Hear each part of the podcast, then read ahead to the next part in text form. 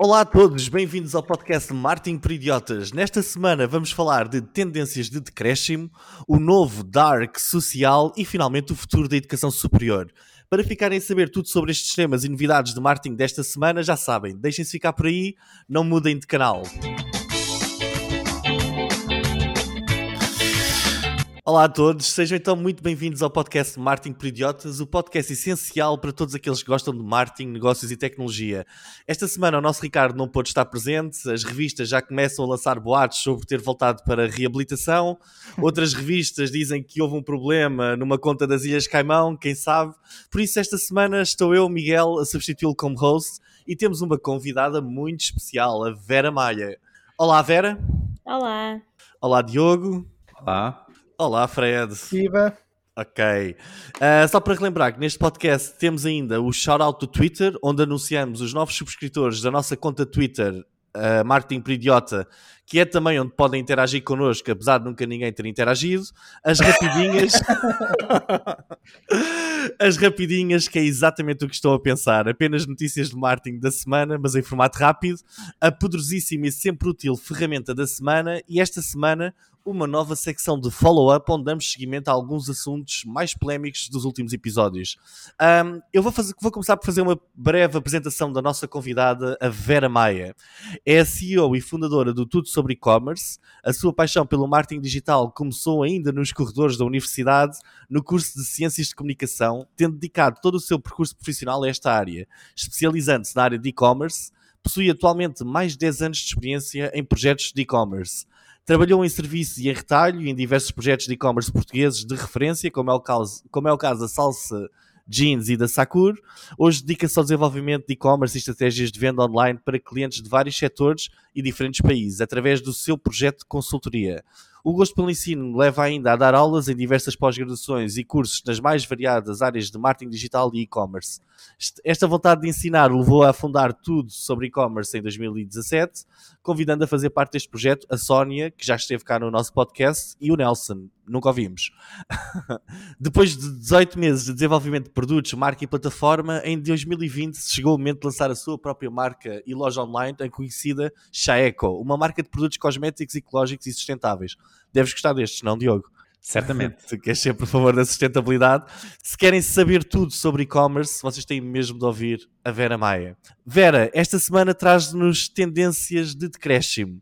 É, é, relativamente às audiências do nosso, do nosso podcast? ou, Não, em, relação, em relação ao e-commerce, porque a verdade é que os últimos dois anos, 2020 2021, foram super interessantes para o crescimento do e-commerce e muita gente achava que iam, ia se manter, mas na verdade não é isso que estamos a ver no mercado, salvo algumas exceções, claro está, mas a maior parte dos negócios de e-commerce que tiveram crescimentos acentuados, mais de 40%, 50%, neste momento não estão a conseguir manter essas taxas de crescimento. Muito bem. E então? Porquê? Porquê, Porquê? Que estamos, porquê que não estamos a conseguir? Ok, então, um, a verdade é que se nós olharmos a nível mundial, só 10% do retalho é que até 2020 era transacionado online. Portanto, nós, eh, independentemente da localização geográfica, nós estamos habituados a comprar offline, é o nosso ponto de contacto tradicional com as marcas. E, embora estes últimos dois anos tenham aumentado realmente as vendas online e cresceram uh, efetivamente em vários uh, países, inclusive em Portugal, com algumas taxas de crescimento mais do que 100%, um, não é possível manter esta taxa de crescimento quando as lojas físicas voltam a abrir e também quando os custos da publicidade digital começam a escalar como estão a escalar neste momento. Estamos aqui a falar de dois pontos muito importantes. Um lado é as pessoas passam a ir ao offline e passam um, a manter as suas tradições, as suas visitas ao supermercado, as suas visitas às lojas tradicionais, ainda mais sem máscaras e tudo o resto. Por outro lado, temos o, o uh, aumento do, do, investimento que é necessário fazer em publicidade digital, o aumento da procura que existiu também, que diminui diretamente o alcance. Portanto, aquilo que vemos em muitos clientes é negócios que investiam 10 a 15% do valor de vendas que tinham, hoje em dia já não é suficiente terão que investir provavelmente 20 ou 25 para manter as mesmas taxas de conversão que tinham e conseguir realmente alcançar o mesmo, o mesmo número de, de pessoas. Um, portanto, vamos, vamos ver que números é que vamos ter na, no futuro. Um, eventualmente, alguns negócios foram com demasiada cedo ao pote, como eu costumo dizer. Esperavam que fosse muito mais rápido. Efetivamente, crescemos muito rápido em dois anos, mas ainda temos que voltar a ensinar o nosso cliente, voltar a educar, trazer confiança para cima da mesa, porque muita gente também uh, perdeu a confiança no mercado digital ao ter uma má experiência com as compras, com todo o trabalho que foi feito em termos de logística e transportes, que foi um problema grave pelo menos no, em 2020, hoje já melhorou, mas nós não estávamos preparados. A cadeia logística, a cadeia de transportes não estava preparada para o incremento que existiu e agora estamos a sentir essa dor que é o cliente não está fidelizado e não está a voltar. Sim, olha, o Diogo tem uma pergunta para ti. Pois é, é, é, exatamente um pouco por aí, que é, eh, eu não sei se uh, um, tens a mesma experiência, mas Vera, eu pelo menos nas lojas que eu estou a ver aqui em Portugal, ok, as lojas que eu estou a gerir, eu não estou a, a, a ter a percepção de qualquer decréscimo. Uhum. Tu, em, uh, nos teus clientes, estás a, consegues realmente ver isso, ou é mais sobre estes relatórios que vêm lá de fora? Um não, não, eu, como... vejo, eu vejo realmente isso, não são todos, como eu estava a dizer há pouco, não são todos, há negócios que realmente estão a escalar, mas temos que perceber sempre a base do negócio. Um negócio que faturou 3 milhões de euros o ano passado e que tinha faturado, se calhar, 2 milhões de euros no ano anterior, que cresceu 1 milhão de euros no ano anterior, não, vai, não está a conseguir crescer outro milhão de euros este ano. Sim, oh, Diogo, a Vera não está a falar à escala da mercearia, não é? Está a falar de negócios de algum volume. Mas, por exemplo, tem outro caso de um negócio que o ano passado faturou 300 mil euros e este ano já vai nos 600 na boa, na boa. E que vai Uma continuar que... a escalar, porque tem espaço para crescer, porque o mercado está a aceitar o produto, porque a marca é conhecida. Atenção, um fator fundamental para o negócio escalar a, esta, a estas dimensões, aos milhões de euros, é a notoriedade da marca. Ponto. Não é investimento publicitário, não é se o produto é espetacular, é qual é a notoriedade da marca. E todas as e marcas. perguntar, não tem a ver com o posicionamento do produto, se é luxo ou não? Ou não? Não, não, não, tem que ser um produto de luxo. Estou a falar de uma marca que vende produtos de 100 euros. Imaginem, volta de 100 euros, Mas... segmento feminino. Oh Vera, tu, tu sentes diferença entre uma marca que venda exclusivamente online e uma que venda online e offline? Por exemplo, uma salsa, jeans, etc. Há, diferença, há aqui diferenças nesta tendência de, de crescimento? Um, uma salsa jeans, hoje em dia não sei quais são os valores, mas em 2014 subia aos 40% ao ano. Eu acredito que eles hum. este ano, eles hoje faturem mais de 20 milhões de euros só em B2C, só em consumidor Ac final. Acreditas que nós perdemos todos aqui um bocadinho a cabeça com a pandemia? Uh... e entusiasmámos acho que tínhamos demasiado tempo livre e muito dinheiro no bolso e a coisa agora está um bocadinho diferente. Acho que também tem a ver com essa, com essa realidade. Experimentamos mais, demos mais oportunidade a outros negócios, a outras marcas, um, demos oportunidade de comprar determinadas marcas que só comprávamos offline a comprá-las online, o que é bastante bom e interessante. Um, mas e... efetivamente, no, desculpa só dizer isto, só para terminar, no, nos meus clientes, na consultoria, na minha mentoria, os negócios que mais cresceram foram negócios em que tinham uma grande audiência, que as pessoas tinham uma relação com eles no offline, um, ou que tinham um fator preço muito também relevante. E nós, enquanto marketeers e profissionais que trabalham as marcas, entusiasmámos-nos também um bocadinho com a pandemia, não? Pensámos, epá, isto agora o online vai disparar, isto vai ser a loucura. Se calhar agora estamos todos a acalmar um bocadinho os ânimos, ou não? Assim, eu no outro dia conversava com uma pessoa que está no meu segmento da sustentabilidade, até meu concorrente direto, mas foi meu aluno, então encontramos-nos num evento e estivemos a conversar e ele dizia-me, pai, eu em 2020 tinha, taxa, tinha custos de conversão de 70 cêntimos no Facebook. Aquilo, claro que era a loucura, não é? Custos de 70 cêntimos, era espetacular e, portanto, quanto mais dinheiro colocássemos, mais dinheiro fazíamos. Agora paga, agora paga a visualização da página a 60 cêntimos. Exato, agora, agora o negócio mudou, não é? Agora, um, se calhar, e acredito muito que tenha a ver com aquele imediatismo e aquele momento, a pessoa estava disponível, tinha dinheiro no bolso, comprou, experimentou, mas agora tem outros canais onde pode experimentar e comprar, tem outras formas de comprar, volta a ter outras formas tradicionais. E não nos podemos esquecer que existe o passeio no shopping, existe o passeio no supermercado, existe a é uma experiência, não é? Física. Sim, é uma experiência. Eu não acredito na compra por impulso online. Epá, olha, uh, Vera, eu há uns episódios atrás eu disse isso e disse que um, o online, o segredo era pá, no dia em que conseguissem descobrir as vendas por impulso online e fui literalmente crucificado aqui com toda a gente porque eu disse que só offline é que elas aconteciam, os verdadeiros impulsos. Fala-nos mais sobre isso. Ei, não devia estar a discussão, não acredito. Então, vamos falar em números. Então, o melhor Sim. é falar em números. Acho que a única forma de comprovar isso é com números. Então, quando nós entramos numa loja online, a maior parte das lojas online às quais eu tenho acesso, que faturam-se, imaginem, 500 mil euros para cima anualmente, mais de 70% das vendas não acontecem na primeira sessão. Portanto, uhum. se elas não acontecem na primeira sessão, demoram duas, três, quatro, cinco vezes as pessoas a comprar, é porque as pessoas precisam de alguma confiança, precisam de pensar, ponderar, uh, comparar, eventualmente. Portanto, não existe essa compra por impulso porque os números me dizem isso ok? É só por isso.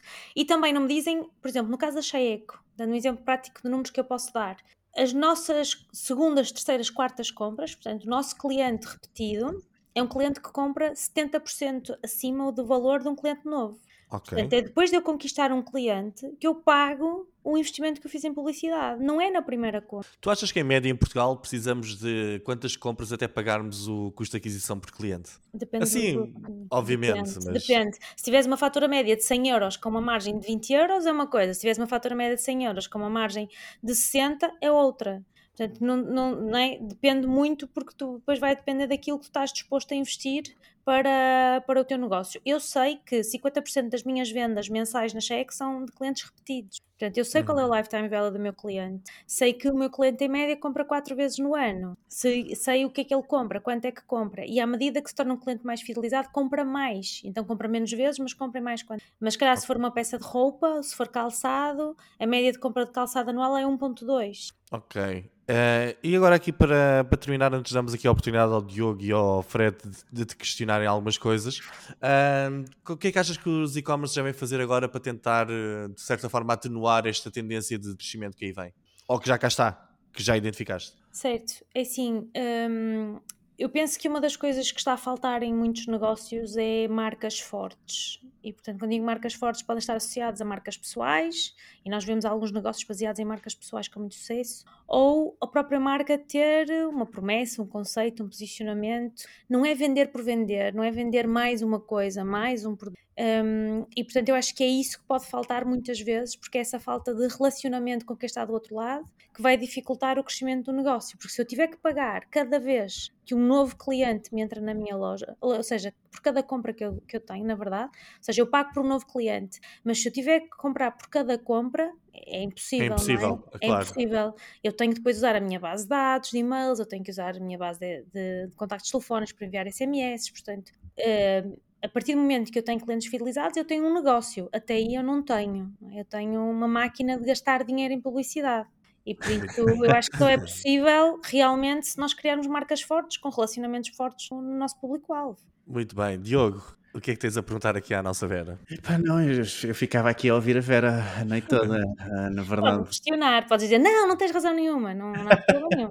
não, não, não, de todo. Epá, posso só adicionar aqui alguns números uh, uh, que, uh, que, que, ficaram também, e portanto isto houve, houve realmente o, um relatório que nós tínhamos partilhado na semana passada até da Salesforce, uh, nas rapidinhas, um, que realmente indicavam um, um decréscimo de 3% um, comparativamente ao trimestre uh, anterior, uh, mas em relação à Espanha, que é o mercado mais perto de nós. Uh, e, e 3% é algo, mas não, não tenho nada aqui a acrescentar. Realmente, acho que aquilo que a Vera uh, disse está, está, está completamente no ponto. E depois uh, há, há, há, também um outro relatório da eMarketer que foi já revisto em 2022 uh, mesmo após esta ideia de, de, de recessão, uh, que poderia vir aí, que não poderia vir aí, que também certamente poderá ser um desses fatores para este decréscimo, um, que uh, mesmo assim avaliava o crescimento até 2025 em alta, ok? É verdade que muito menos acentuado nos próximos anos, mas continuava a avaliar o crescimento em alta. Muito bem, Fred. Um, bom, tenho duas, duas questões, mas uma, a primeira é uma questão barra uh, observação, uma vez que o Miguel levantou aqui o tema da compra por impulso. Tá, estavas à procura de um aliado, não é, Miguel? Só, é o tema. Mas, mas até foi interessante a resposta da Vera, porque a Vera colocou o tema da compra por impulso com base em dados, uh, caracterizando o tema na, com sessões, ou seja, com base na primeira sessão. E está tudo bem, pronto.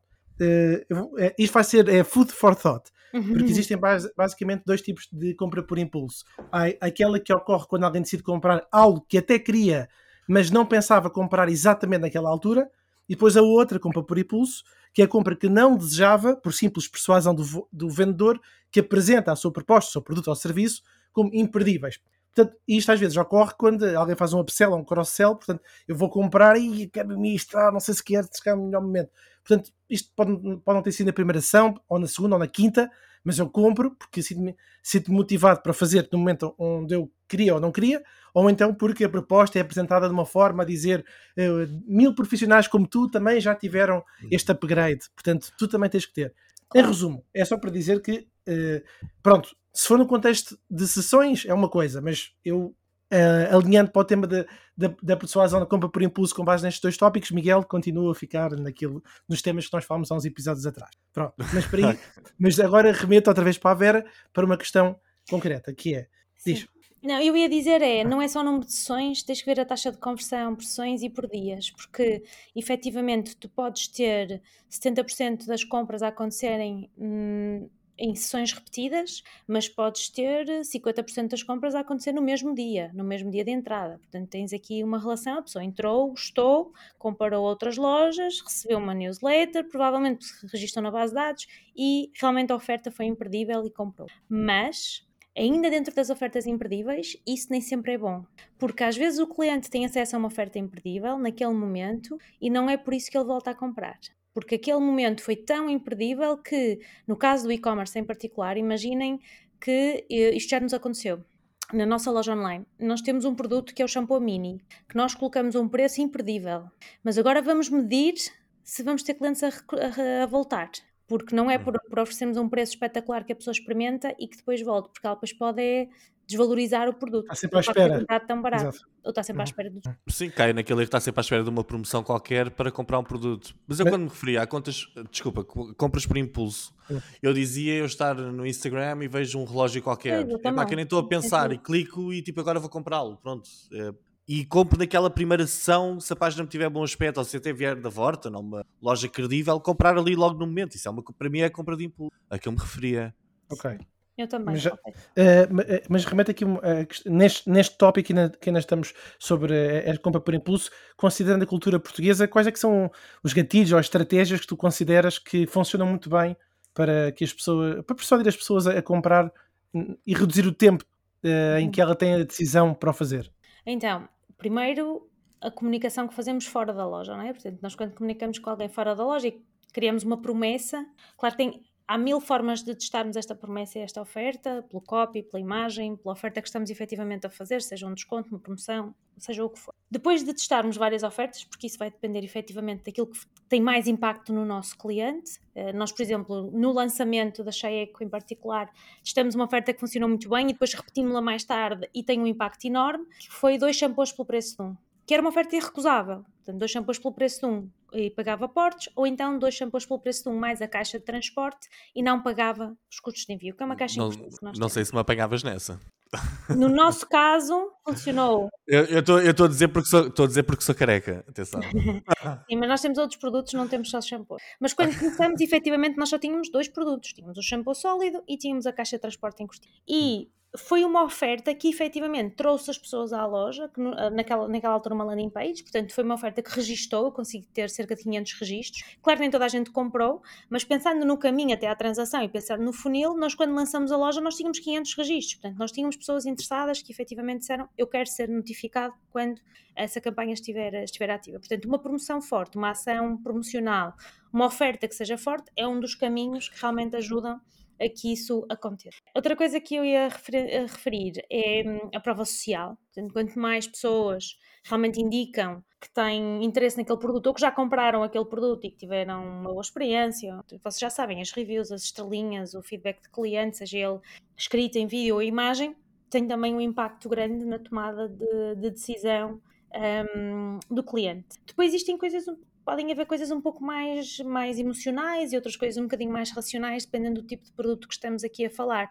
Mas uma página de produto completa, com muita informação, não com características, mas com benefícios, que ajudem efetivamente o cliente a tomar uma decisão de compra. E se queremos forçar efetivamente a compra, campanhas flash, campanhas de curta duração, que o cliente perceba que vai ter uma oportunidade única naquele momento, que ele não irá voltar um, também, claro que incentivam imenso a compra. Olha, o que eu te ia perguntar era o seguinte: uh, tu falaste no meio do teu discurso sobre landing pages de produto. Tu acreditas em, em landing pages só para um produto? Em que não haja mais confusão do site, uma uhum. landing page criada especificamente para vender um produto, por exemplo, a tua a caixa de shampoos uhum. com a oferta 2 por 1 um, uh, e criar ali uma espécie de um funil à volta só dos shampoos, fora Sim. da nossa loja de e-commerce normal. Isso é porreiro? Eu, eu nunca testei, portanto eu não posso dizer que funciona no nosso mercado. Conheço efetivamente estudos de caso, neste caso Estados Unidos, em que efetivamente o fazem e criam estratégias nesse sentido, tanto para produtos como para serviços. Portanto, uh, funcionam, mas é uma questão de teste. Eu não posso dizer. Não, no meu caso, vocês não fizeram só para produto para o serviço ou não? Estou enganado. No Tudo Sobre E-Commerce, sim. No Tudo Sobre E-Commerce nós temos, temos em ClickFunnels, temos todos os funis um, focados nos, nos serviços que prestamos, tutoria, check-up para e-commerce, a mentoria. Está lá, inclusive a venda do nosso livro, a angariação de leads, sim, temos a partir de lá, mas eh, são estratégias e tecnologias diferentes em comparação com uma loja online. Um, e por experiência própria, nós vendemos mais numa loja online quanto mais oferta temos. Se nós restringirmos demasiado a oferta a um cliente e se formos demasiado monoproduto, um, é difícil escalar o negócio. E escalar o negócio, se calhar, se eu estiver nos Estados Unidos, em que há milhões e milhões e milhões de pessoas e que batemos numa pedra e temos uma loja de 10 milhões, é uma coisa. Aqui nós não temos isso. Nós não temos esta realidade. Nós temos uma claro. realidade diferente, tanto em Portugal como na, na Europa. E os desafios são outros. Por isso, aquilo que eu vejo é quanto mais oferta temos, quanto mais produto temos, quanto mais escalamos a esse nível, mais vendemos. Eh, eu tinha uma segunda questão que é a seguinte: eh, no, tu, no, no, no princípio da tua intervenção, eh, falaste do contexto económico em Portugal, ou da aceleração que foi a pandemia e agora a diminuição, e a dificuldade que muitas lojas online têm agora em, em gerar mais negócio comparando com aquilo que foi o passado. Uh, querido, nós tivemos um episódio onde falámos sobre o futuro do Shopify e de vez em quando tocamos no tema das plataformas barra tecnologias e eu queria te perguntar que, até que ponto é que a tecnologia aqui pode ter ou não efeito. Estou uh, a pensar uhum. na cota de mercado de um Shopify, de um commerce checkout, de uma agente da vida. Ou seja, isso tem impacto, não tem? Porque nós estamos a ver também uma redução de custos, uma adaptação. O que é que tu tens, qual é que é a tua recomendação nesse sentido? Olha, hum, acho que já falei sobre isto milhares de vezes. Para quem quiser eh, ouvir vídeos meus no Instagram, no, no, no, YouTube, eu falo muito sobre isto. É nós temos que, em primeiro lugar, nos preocupar com o que é que o nosso negócio precisa. Se é Shopify, se é WooCommerce, se é Redicom, que é o parceiro com o qual eu trabalho mais, se é Salesforce, só podemos responder essa questão sabendo qual é que é o meu caderno de encargos, qual é a necessidade do meu, do meu negócio. Faz-me cada vez mais confusão começar a casa pelo telhado, quer dizer, ah, esta tecnologia é melhor para mim. Se bem que eu conheço pessoas que são totalmente advogados do Shopify, por exemplo, porque eh, a justificação é eu quero basear o meu negócio numa tecnologia que seja hum, gigante e que tenha milhões de, utiliza de utilizadores e que hum, esteja super testada, oleada, que montes de gente desenvolva para ela. Mas nós tivemos isso com o WordPress, nós tivemos isso com, com o Magento, tivemos isso com o OpenCart e todas essas tecnologias, de uma forma ou outra, em algum momento tornam-se obsoletas. O Shopify tem uma forma uma metodologia diferente, que é o facto de ser SaaS e é o facto de ser fechado que é completamente diferente de um WordPress e de uma agente a esse nível. Quanto, quanto mais fechados, mais eles controlam o código, menos flexibilidade existe para desenvolvimentos à medida, mas também funcionam de uma forma super estruturada e, e organizada e, e, funcionam. Portanto, qual é a minha recomendação? É, se estão a começar, se é a primeira loja que fazem, se é a primeira experiência que têm em e-commerce, então façam com o Shopify, não pensem muito. Vão ao Shopify, abrem uma conta, começam Em duas horas tem uma loja online a funcionar. Se vai ter o template certo, provavelmente não tem. Se vai ter uh, os plugins todos, não vai ter, mas não há problema, porque isso resolve-se fácil no Shopify. É mais mas antes fácil. Façam, antes façam alguns cursos no tudo sobre e-commerce, legislação e tudo. Convém. Sim, convém. convém. Só para não receberem assim uma notificação da ASAI, que é um bocado. Pronto, porque eles gostam de cobrar-se. Bem.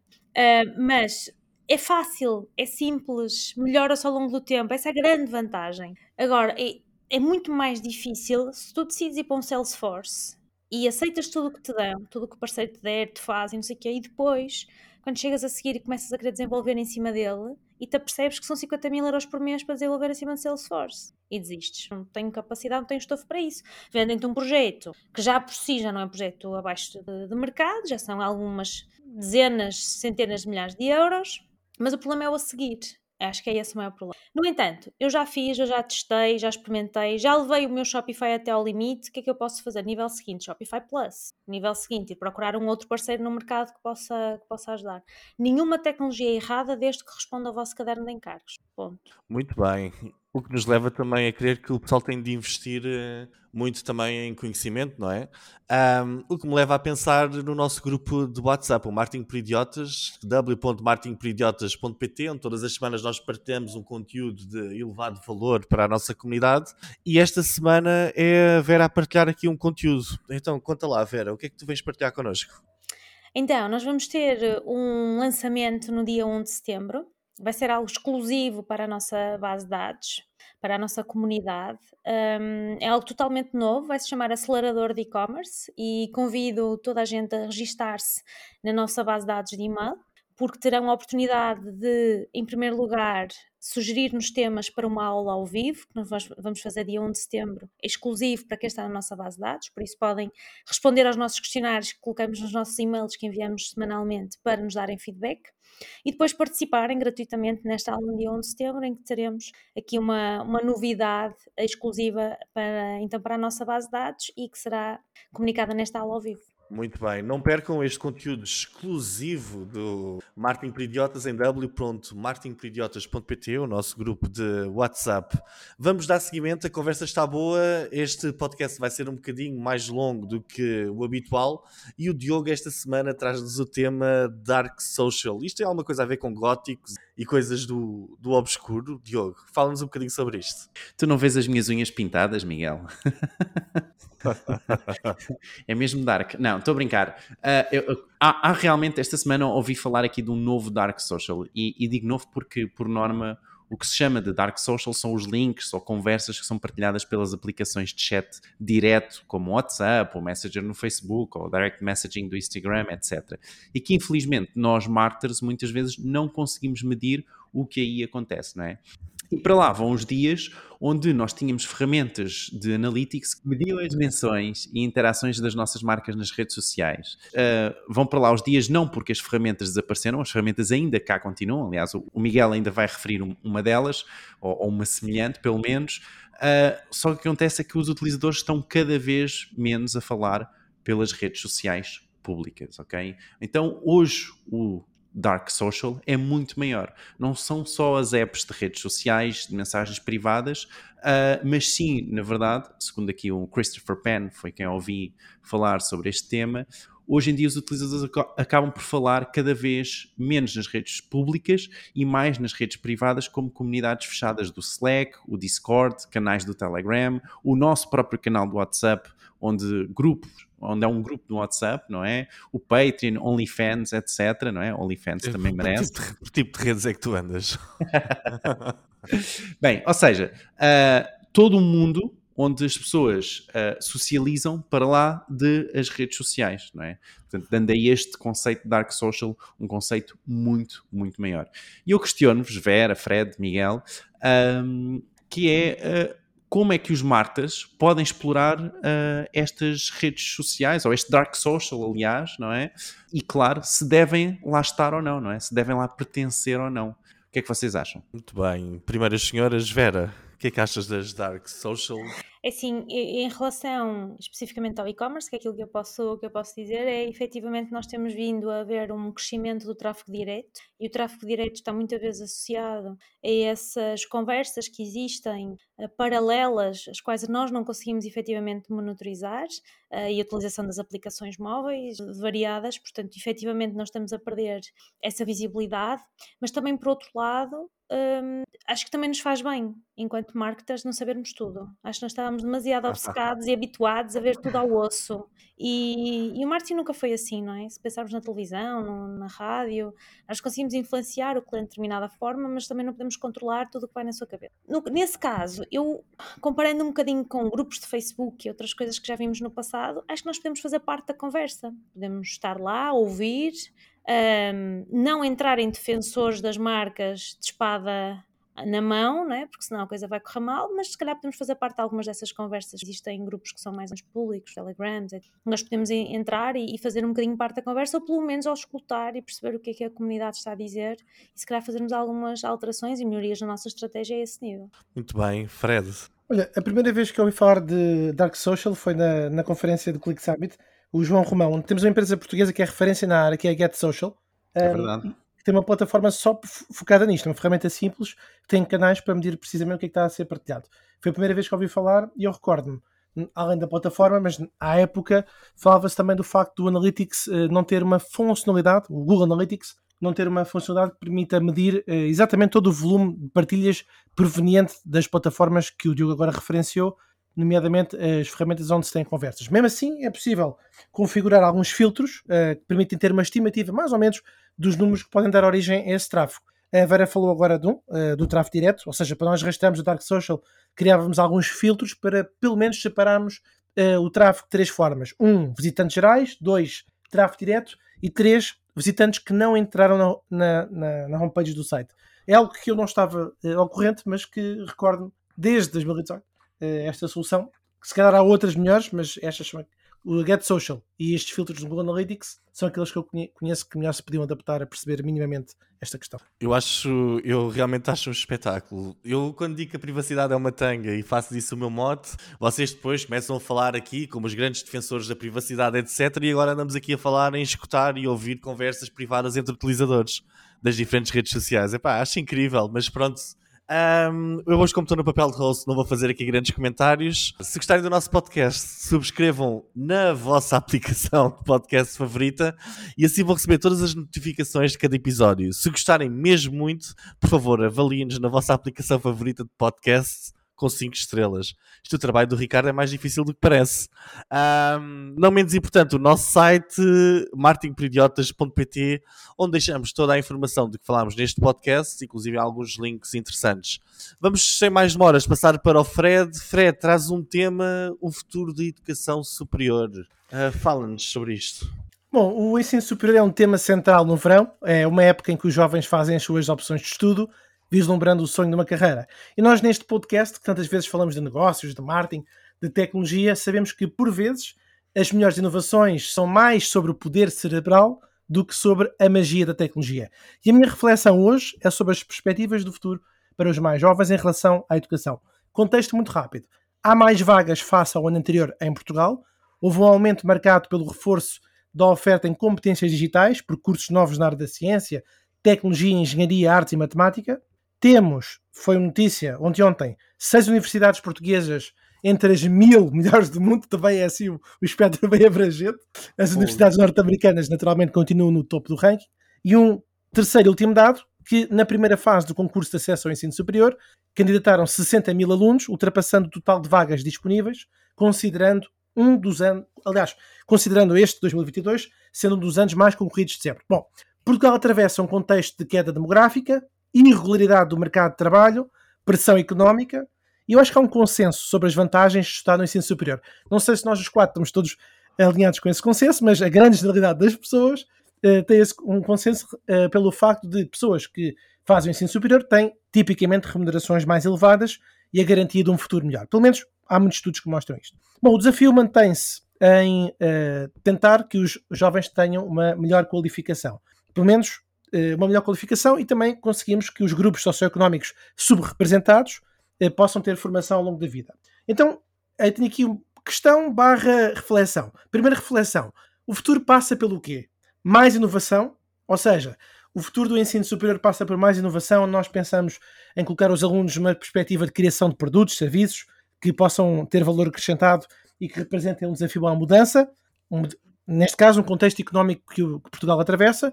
Opção 2, mais formação, ou seja, eh, melhorar os processos de tecnologia digital, eh, maior consciência ecológica, que exigem uma atualização das competências.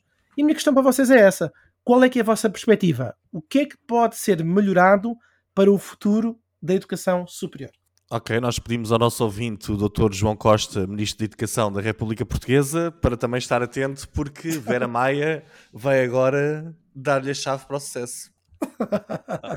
Bem, eu acho que não tenho, não tenho as chaves do tesouro, mas um, neste momento, olhando para aquilo que qualquer uh, estudante de 18 anos consegue adquirir na internet e com acesso a conteúdo mais ou menos gratuito, outro claro que não, na verdade, a maior parte das coisas que se ensina nas, nas universidades está obsoleto. Um, eu não vou, não espero que um profissional, que um profissional de medicina, provavelmente, não estude numa universidade, porque precisa da parte laboratorial, da parte técnica, inclusive dos internados, mas muito provavelmente um profissional de marketing consegue obter as competências que precisa, e nós vemos isso, existem muitos, muitos profissionais de marketing em Portugal que não têm formação superior, mas que, de acordo com a aprendizagem que tiveram no mercado de trabalho e com a formação que foram obtendo. Não tenhas medo, não tenhas medo de dizer nas ruas, porque eu defendo não, não. muito o marketing de rua e o que se aprende não, nas ruas, não é? Não,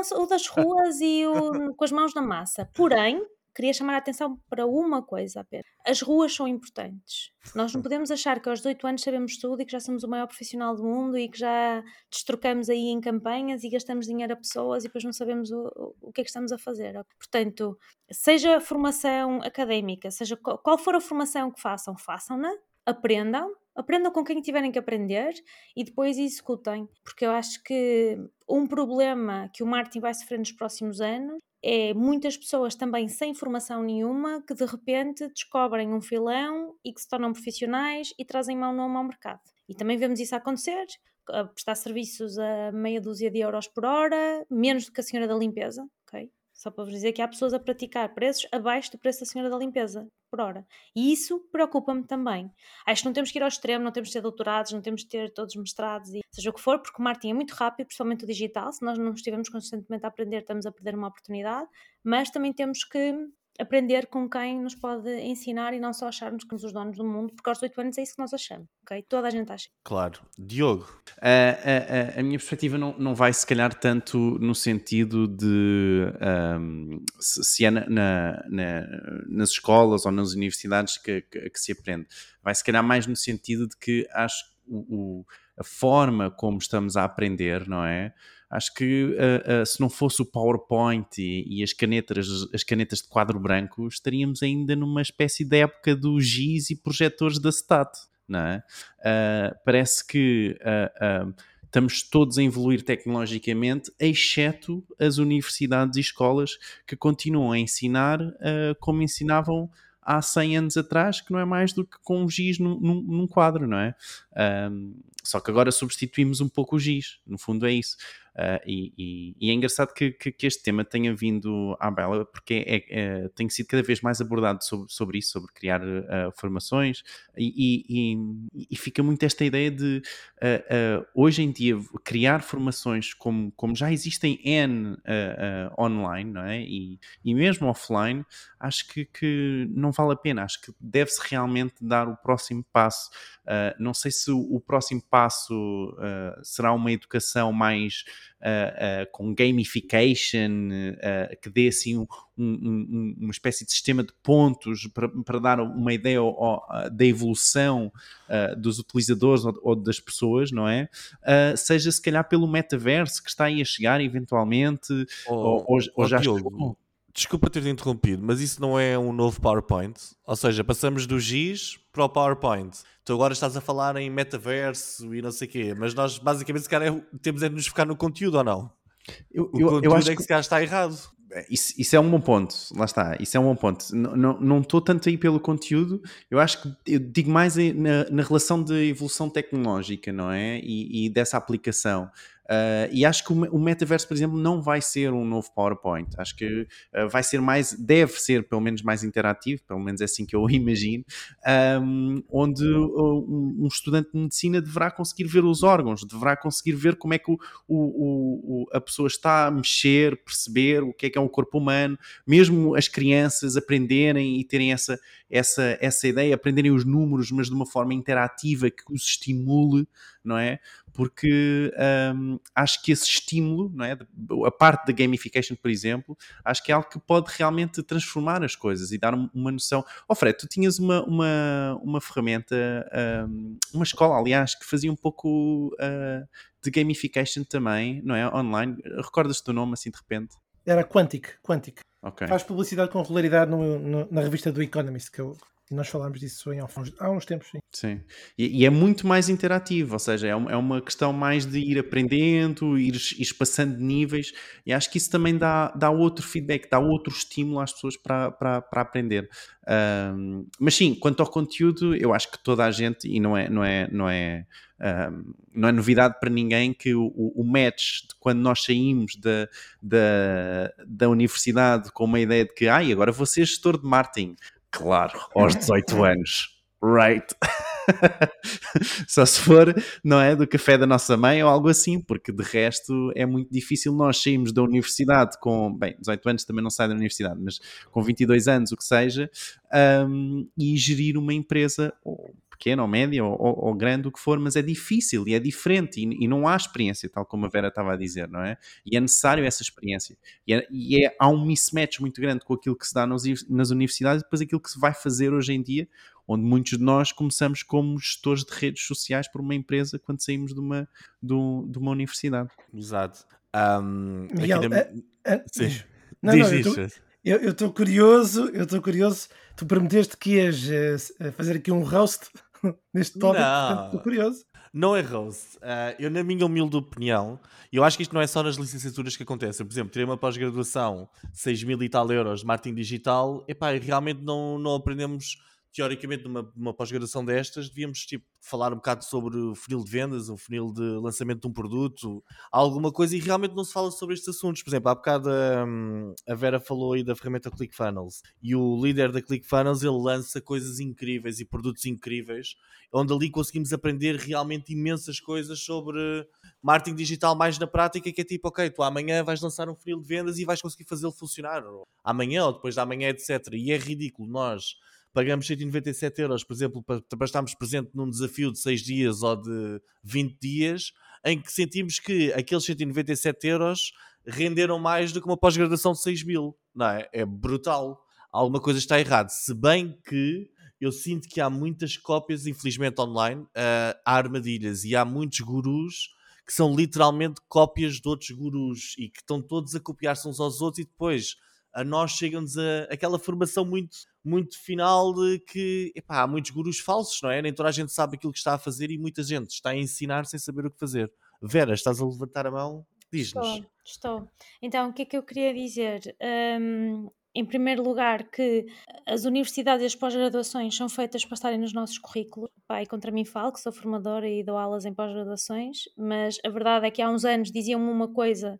Há uns anos tive uma amiga que foi estudar num determinado sítio, também pagou 6 mil e tal euros, e quando digo há uns anos, há uns bons quase 10 anos. Uma escola super reconhecida, e em que ela no fim me dizia: Eu não vou falar mal deste curso porque este curso fica bem no meu currículo, esta pós-graduação fica bem no meu currículo e vai-me claro. trazer aqui um valor adicional pelo investimento que eu fiz. Se eu aprendi alguma coisa, não aprendi. Isto era o que ela me dizia. E acho que depois de 10 anos estamos iguais. Por outro lado, as técnicas americanas são muito mais agressivas do que aquelas que nós estamos habituados a ver uh, na Europa. Claro. E nem todos nós estamos preparados sequer para implementar técnicas semelhantes, porque aquilo é mesmo agressivo. O marketing nem... deles, o marketing direto, aquilo é uma coisa. Nem todos podemos dizer que tivemos a vender na relote, não é? Não, não, aquilo é mesmo. Ele é super, super agressivo e o, Russell Brunson tem livros efetivamente escritos, foi o criador do ClickFunnels. Na verdade, ele não foi o criador, ele comprou o ClickFunnels e rentabilizou muito bem a tecnologia evoluiu-a. E ele faz isso muito bem, que é comprar certas coisas e fazê-las crescer. E isso é inteligentíssimo da parte dele. Por isso, eu também acho que é inteligente parte de outras pessoas adquirirem conhecimento noutros sítios e trazê-lo para cá. Nós temos o Érico Rocha no Brasil, que é o grande da fórmula de lançamento, e a fórmula de lançamento é o Jeff Walker e está tudo bem. Porque ele claro. compra, compra, a licença ao Jeff Walker para falar na fórmula de lançamento. Agora sim, temos que ir buscar os melhores, não é? temos que ir à procura daquele que é a cabeça, o líder naquele determinado tema e irmos estudar com ele, não é? E fazemos parte dos masterminds deles e se calhar compensa mais os 50 mil euros do mastermind Jeff Walker do que 50 mil euros no MBA neste momento. Se queremos meter a mão na massa, se queremos meter a mão na massa, também me parece que sim. Eu sou muito a favor de ir aprender a espatifar o dinheiro dos outros e só depois é que lançamos o nosso negócio. Foi o que eu fiz nos últimos 20 anos. Eu, depois de ouvir as vossas três opiniões, estou preparado para fazer o, o vosso contraditório. Não, mas achas que é melhor aprender com o dinheiro nos outros, não é? Também eu, nós... acho, eu acho que, vamos, uh, independentemente, agora vou começar pela, pela primeira frase do Diogo.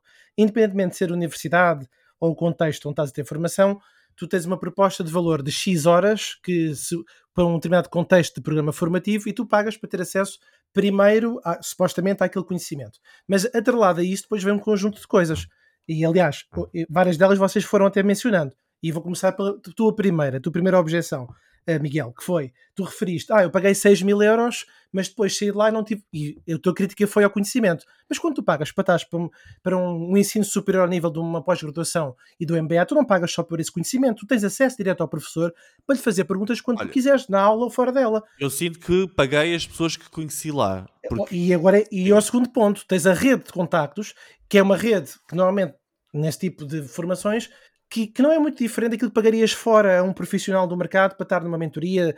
De, de, ou seja, aqui o contexto é: tu tens um blog de conhecimento, um programa de conteúdo, e depois tens a oportunidade de teres acesso a um conjunto de profissionais. Agora, podes não saber ou não ter ainda o conhecimento, tu, pessoas que entram para conseguir explorar daquele profissional aquilo que seria para ti interessante uh, no teu desenvolvimento de negócio. Isto para dizer o quê?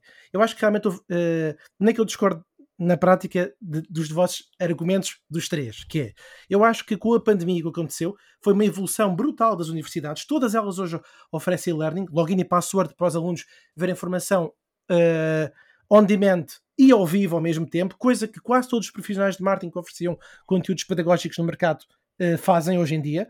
Uh, o que é que quase todos eles oferecem ficheiros, como os outros também oferecem, quase, muitos deles oferecem livros, como os profissionais do mercado profissional também oferecem.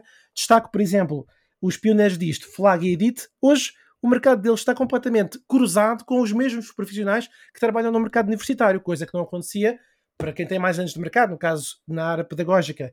Eu e a Vera temos já muitos anos disto. Eu, eu hoje já quase que não vejo uma grande diferença entre aquilo que é a oferta formativa, a não ser o quê? Um, equipamento informático, que na maior parte das, das, universidades não tem o equipamento para suportar a tecnologia que os formadores precisam que seja dada, e aí realmente existe uma disparidade, mas ao nível do conhecimento tenho sérias dúvidas nas vossas afirmações, porquê? Porque a maior parte das, para já o crescimento de cursos eh, cresceu brutalmente, o que significa que as universidades foram obrigadas a ir buscar profissionais ao mercado de trabalho, e estes profissionais do mercado de trabalho são pessoas que não têm experiência, não, todos eles têm experiência agora. Quem está a pagar não consegue tirar o maior partido deles, porque ainda não conseguiu levar esse nível de conhecimento. E daí eu acho que há um desfazamento entre a nossa opinião de conhecimento profissional e miúdos que ascendem a uma aspiração que ainda não sabem bem o que é que Olha. podem vir a ser. Se gestores do café, como disse o, o Diogo, ou uh, gestores de redes sociais. Olha, mais ou menos. Eu dou-te aqui um exemplo, desculpem lá, eu não devia estar a intervir um. Eu também tenho um exemplo para dar. Como, como vocês sabem, eu estou a lançar o Bubble Leads. Como vocês sabem, eu estou a lançar o Leads, o meu SaaS de, de inteligência artificial que cria landing pages com, só com um formuláriozinho. Uh, e eu tenho que estar aqui a ter agora, para mim, tudo está à volta do mundo SaaS e como é que se faz crescer um produto SaaS, ok? Hoje comprei aqui um, um produto do Henrique Cruz, uh, ele não é português, que é o Head of Growth at Rose. E de repente, eu aqui num PDF que eu estou a ver, epá, eu estou aqui a levar uma chapada na cara sobre tudo o que eu sabia de marketing digital para fazer crescer um deste género, ok? Está a ser revolucionário e é a porcaria de um PDF. Ou seja, eh, não me venham falar em epá, estamos aqui numa grande transformação digital e tal. Eu acho que o conteúdo é tudo nisto.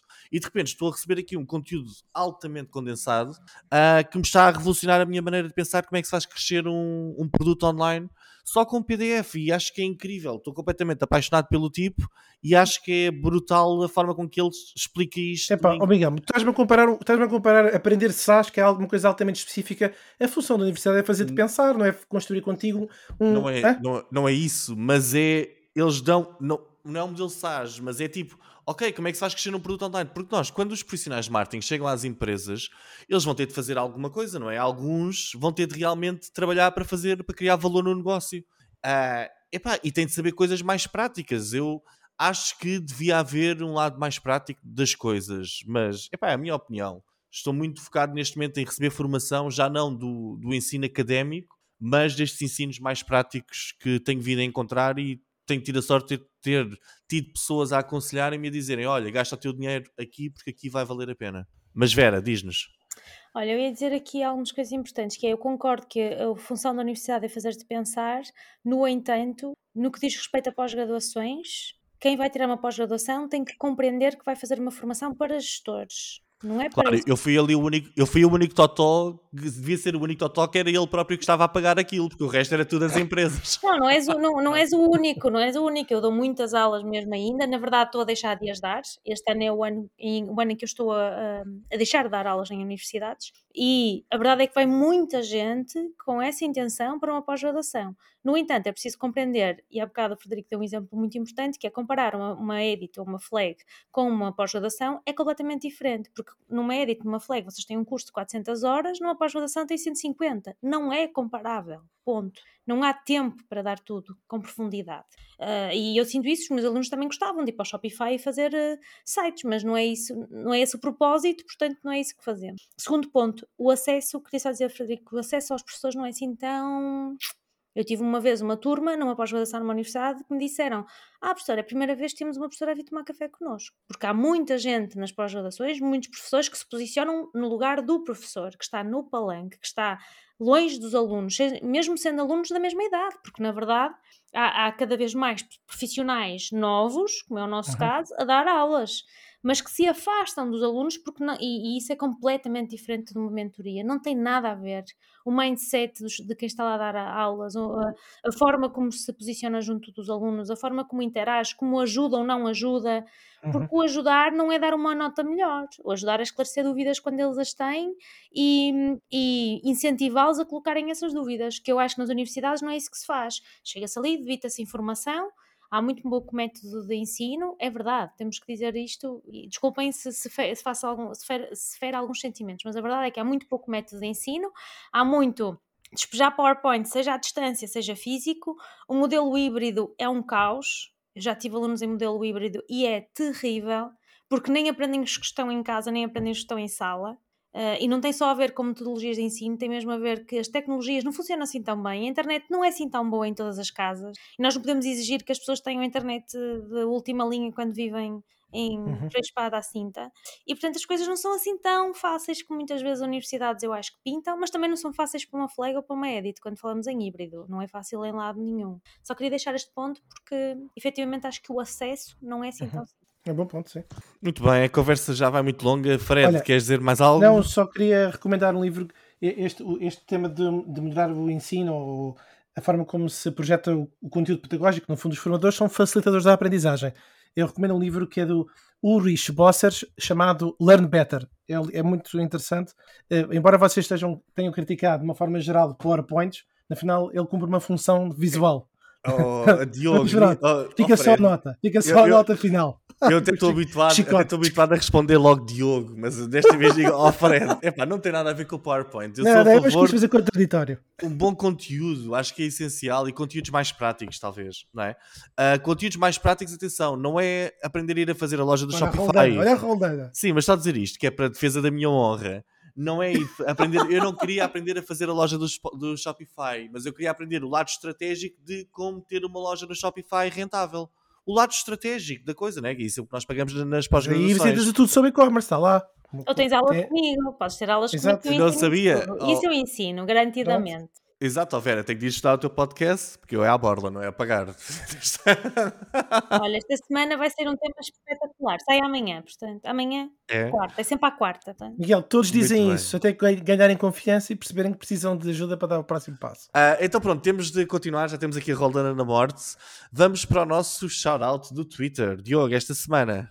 Então, esta semana temos a Kátia Almeida e a Mariana Paraíso, e elas têm o nosso follow back. Muito bem.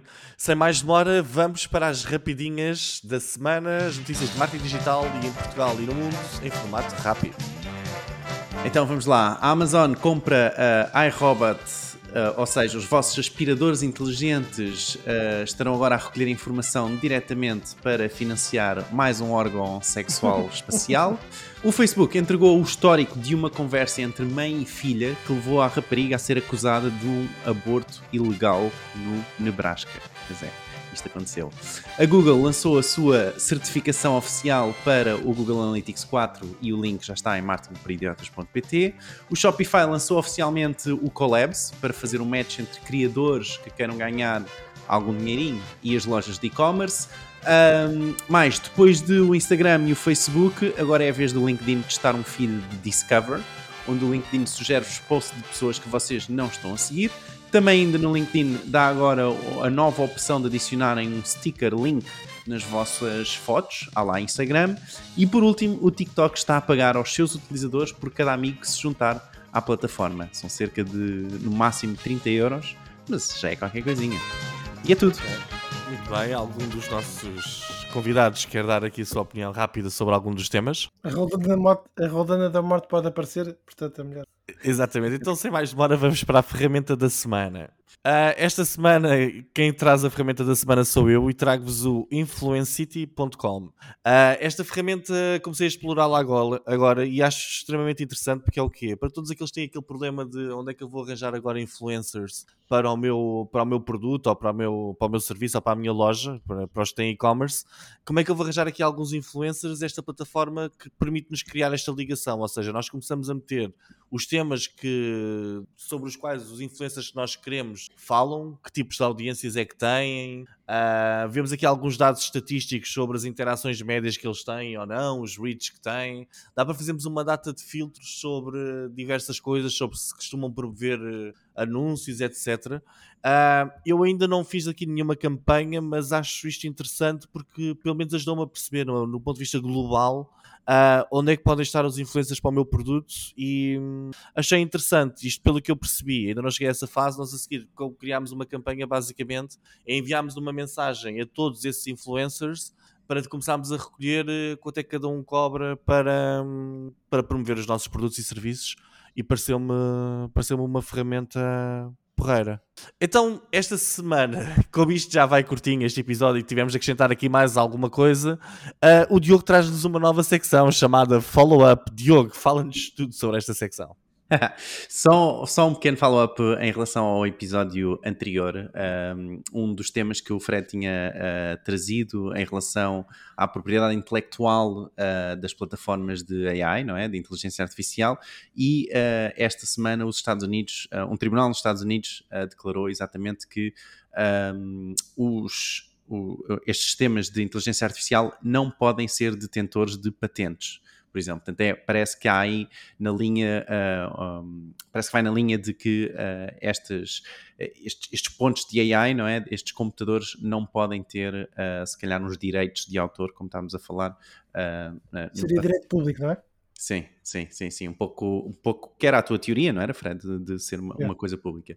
Por outro lado, também uh, uh, uh, se confirmou um pouco do, do, que, do que eu tinha falado no meu tema do, no episódio anterior sobre os modelos data-driven e a Google lançou então, ainda esta semana passada também, um, exatamente para esclarecer que todos os, todos, todas as contas passarão para data-driven e o data-driven vai começar a funcionar para pequenas empresas, mesmo que tenham poucas conversões, um, e esquece por completo o last click, mesmo sendo inicial, não interessa, fica tudo data-driven. E é isso. Os links estão em marketingperidiotas.pt. Uh, ah, Vera, aproveitando aqui a tua presença, tu consideras qual, qual é que consideras o melhor tipo de medição de conversão? em e-commerce. Ou seja, nós, nós na semana passada falámos aqui um bocadinho sobre o last click e depois sim, sobre o linear, sim, Exatamente. o linear, o time decay. Um, eu sou uma favorosa adepta da medição de, dos caminhos para a conversão e, portanto, eu não, consigo, eu não consigo atribuir um valor especial a cada canal, porque acho que cada canal tem um momento no, canal, na, no caminho para a conversão. Portanto, eu diria que o linear é um dos que me faz mais sentido, ou o time decay, em que vou dando mais relevância à medida que. Muito bem. Ok, e se ninguém mais tem, se ninguém tem nada a acrescentar, quero relembrar aqui ao, aos nossos ouvintes. Bem, estou muito cansado. Isto realmente cansa fazer o trabalho de host como o Ricardo. Ricardo, dou-te os parabéns, apesar de não, não te estares a ouvir, ou se nos estiveres a ouvir na tua reabilitação. Um, epá, acabei de revelar a, a verdade. Um, não se esqueçam de irem ao nosso grupo WhatsApp w.martinporidiotas.pt para, para saberem mais sobre nós e para falarem connosco. Uh, não se esqueçam de subscrever e avaliar. Bem, aquelas coisas todas que o Ricardo costuma dizer. Uh, nós voltamos a ver, como sempre, na próxima semana. Por isso, não percam o próximo episódio, porque nós também não. Choose, como ele diz.